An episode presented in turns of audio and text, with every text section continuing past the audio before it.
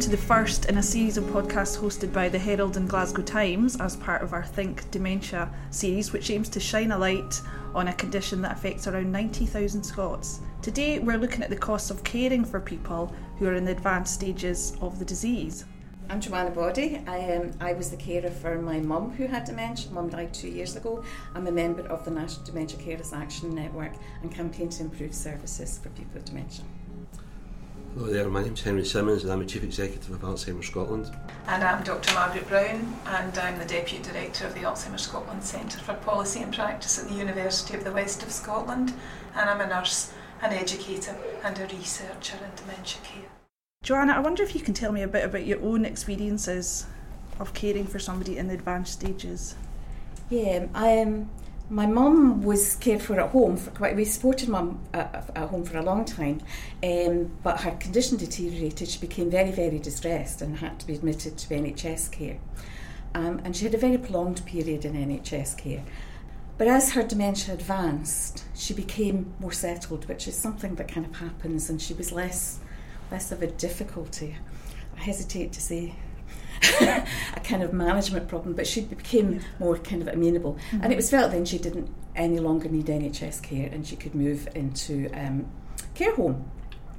Which we were very pleased about in many senses because that was a very homely setting and that sure. was something which would be a better um, quality of care and more appropriate for her. Um, but it seemed very strange at the point her dementia was seen as advanced. Mm-hmm. And it was very clearly advanced because she needed help in all areas of her life. Um, she was moving to a care home from NHS care. Um, I had worked in the social care sector um, and was aware of the issues around funding and finance, um, but even I was shocked when it came to looking for care homes mm-hmm. um, and looking at the cost of care homes and what that, that might mean. We were very fortunate. Um, Mum was able to fund her care. She wasn't a rich person. She was widowed at 49. She worked in the NHS, but she because she owned her own home, she was able to fund her care. And that meant we were able to choose and we were able to choose a home which provided very good quality care. She lived there for just over two years um, and she died there very peacefully and very mm-hmm. well cared for. So we were very happy with that. But I was very aware from other NDCAN members and also from my own kind of working experience about the inequalities of care and the access to care for people. Mm-hmm. But the shock is when people often discover in a real time of crisis how much care costs. And can I just ask what type of uh, how much were you paying for care? Um, it was approximately, and this was um, would be four years ago when Mum went into care. It was about eight hundred pounds a week. Um, mm-hmm. At that particular point, um, it went up every year. Mm-hmm. There's some funding from free sure. nursing care through the government, um, but that amount didn't particularly change over the period that mum mm-hmm. was in mm-hmm. care in the kind of two plus years that mum was in so care. what area are you were you living in of Scotland? I was living in Renfrewshire. Right, okay. Because I've heard examples in rural areas where people are paying fifteen hundred pounds a week. Uh-huh. And I have a friend who lives in Edinburgh, and it's significantly more mm-hmm. expensive there yeah. very often. Mm-hmm. Um, so it, it, it's very it's very variable. I think um, I, we were fortunate to find somewhere that had been designed for people with dementia. It was very, very well kind of supported and, and staffed and, and, a really good quality care. But it is a home that the local authority didn't fund placements in. Sure, sure. Henry, the Scottish Government has uh, said it's planning to reform social care support, including care home fees. Um, how typical is Joanna's story, and what would, will you be looking for as a charity? So I think first of all, it's great news that we're going through a full review and uh, looking to reform the whole system. Mm-hmm. Uh, I think that the size and scale of the number of people living with dementia, it merits a significant depth of priority within this whole approach. And mm-hmm. our view is that sure. if you get it right for people living with dementia, you, will get things right for most other people too. It's mm-hmm. probably one of the most complex uh, conditions that people live with and that are faced with. And that issue about paying for care, well, our view of that is very much that there is an inequality within that when people reach that advanced stage of dementia because there needs very much transfer from being what could be described as social care needs to health care needs. And within the system at present, there isn't any proper definition, and subsequently, there's no proper procedures or policies to re-evaluate sure. and reassess individuals. And I think all of that would be a, a, great outcome if we started to see some significant progress with that. Mm-hmm. And how does dementia differ from other terminal illness, Henry, in terms of care and the care that's provided? Yeah, so I think the best way I could describe that to you is, I mean, if you imagine, like you know, anyone that's living with a terminal illness is going through, a, you know, the most traumatic you know, experience that, that that you can imagine. But if you're going through that and you don't have the ability to consent, if you've lost the, the ability to participate in decision making and choice, and the, and if you really are starting to see your, you know, your needs are changing, you know, significantly, and you're still having to pay for that. You know, so you've not had the capacity to consent to pay for that. Sure. You've not had the, you know, you've, you, you don't have any choice over that. You know, and, and, and effectively you're needing all of this, what we would describe very much like nursing care, but you're still being asked to pay for it. We think that's not fair. Other mm-hmm. conditions, people don't have to pay for it in the main. So you know, people who are living with like you know, terminal cancer, for example, and other other terminal terminal illnesses, don't find themselves having to pay anything like what people living sure. with advanced dementia pay. And it's the length of time. My mum was sure. in the advanced stage for about two and a half years, mm-hmm. and that's not unusual. Yeah. I think. And so I think it's understanding that can also last a bit longer. Yeah. Is that correct? Advanced it's, Well, I think it's very individualised, and the sure. problem is, is it's this lack of reassessment. So when you're assessed for social care and you get into a care home, there's not necessarily there'll be reassessment issues in terms of your care needs, but there's never a redefinition that you've reached that advanced yes. stage. So you you remain in that for quite some time.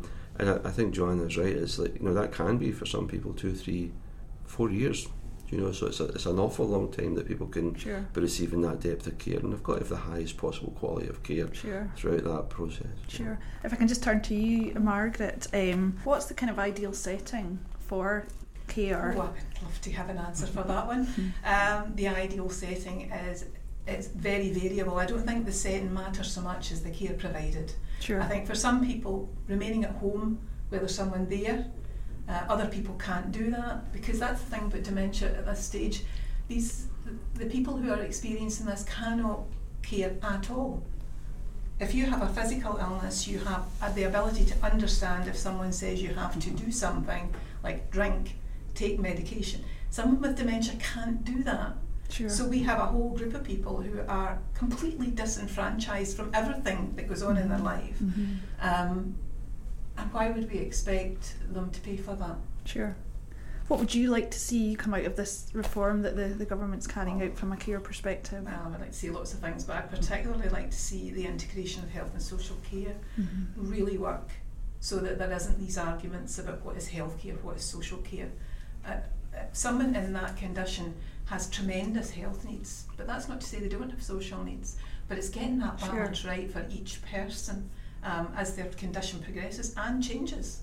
This is, as you said, mm-hmm. Joanna, like two, three years, mm-hmm. your mum was in this condition, but she wasn't in the same condition for no, all no. that time. changed every day. And that changed change. constantly. Sure. So review every six months as we, we talk about it. People should be reviewed every six months because mm-hmm. something will have changed and their needs mm-hmm. will be and require an adjustment. Sure. So that's the most important thing for me is that really joining that up mm-hmm. and providing that right kind of support mm-hmm. for people. And what advice would you give to families who are just dealing with a new diagnosis?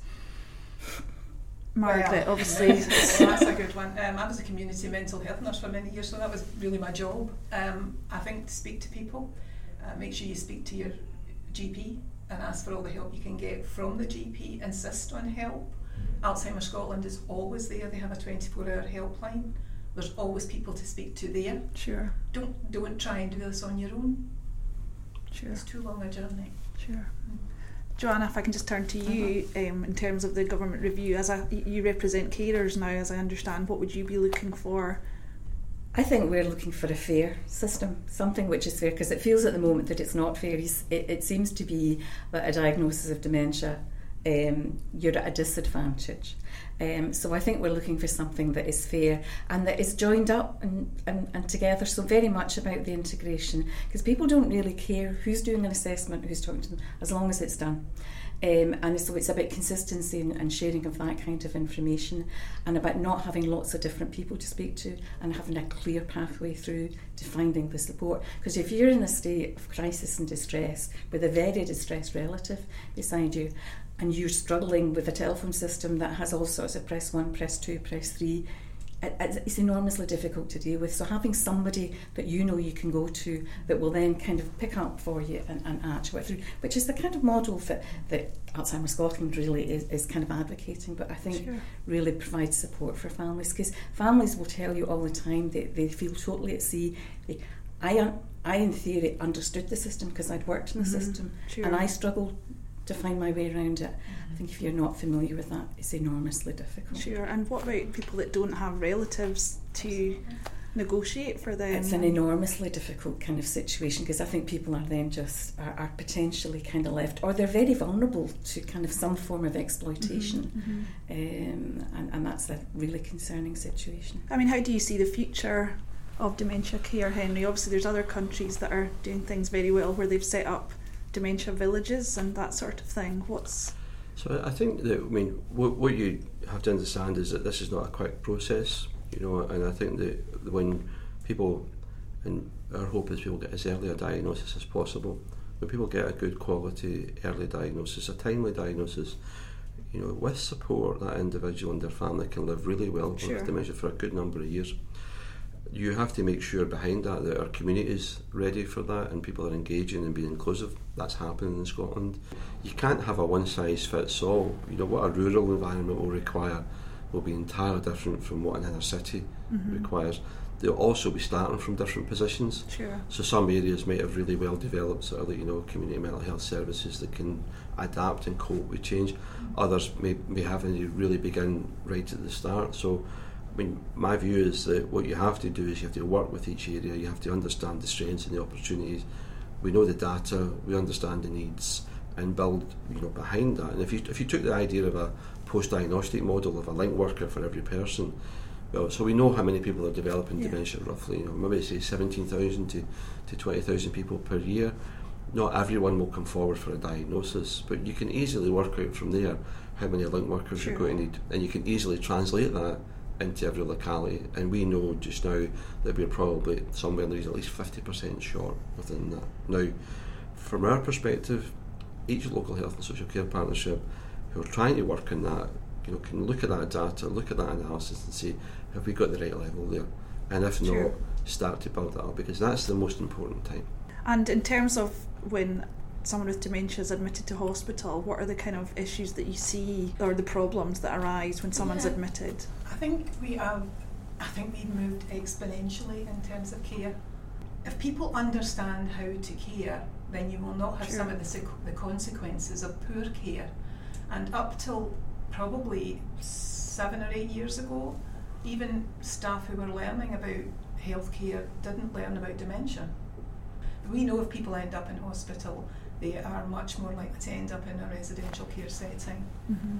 Hospital is not the place to be if you have no. It's very disabling. dementia. It's extremely disabling. With the best care, mm-hmm. it's still very. And I think the pressure on hospitals, particularly acute hospitals, means sure. that that you know that adds mm-hmm. to that kind of pressure and difficulty for people. And somebody with dementia, I think, is enormously vulnerable in that situation. And I think sometimes decisions then have to be made very quickly. Sure. And actually, these are enormous decisions you need to make for people, and you want to be able to have that in a considered way. And that's not really not always possible for, for mm-hmm. families, and that adds to the pressure, I think. And I think in advanced dementia particularly, because if you're in hospital hospital and you have advanced dementia, your ability to consent to what's going to happen, the, the, the likelihood that you'll develop other things while you're there. Sure. And you just have no voice at that point. Sure. And your family are very dependent on the healthcare staff, the social care staff, to guide them in what to do next. But there's still a kind of dearth of understanding of how we can do this well. Mm-hmm. We've lots to do. Joanna, what advice would you give to um, having gone through it yourself, a family that are facing with a new? I think it is very much about looking for support and not trying to think that you do it on your own. Um, it's, it's very important to think of your own well-being and welfare because sure. if the carer becomes unwell then the situation absolutely collapses so i think it's very much about kind of looking at what's possible but it's very much you're the person that kind of knows this person with dementia. You know what they like, and they're all very individual, and dementia affects everybody differently, so it's not a one size fits all. Um, so I think one of the things very much for carers is about the carer's voice being heard in that and listened to, and really being seen as an equal partner in care. Sure. I think that that's just I think for lots of families the thing that's most important. Well, thanks to Henry, Margaret, and Joanne for sharing their advice and experiences today. For more advice, go to our dementia hub at heraldscotland.com and Glasgow Times. Thanks very much.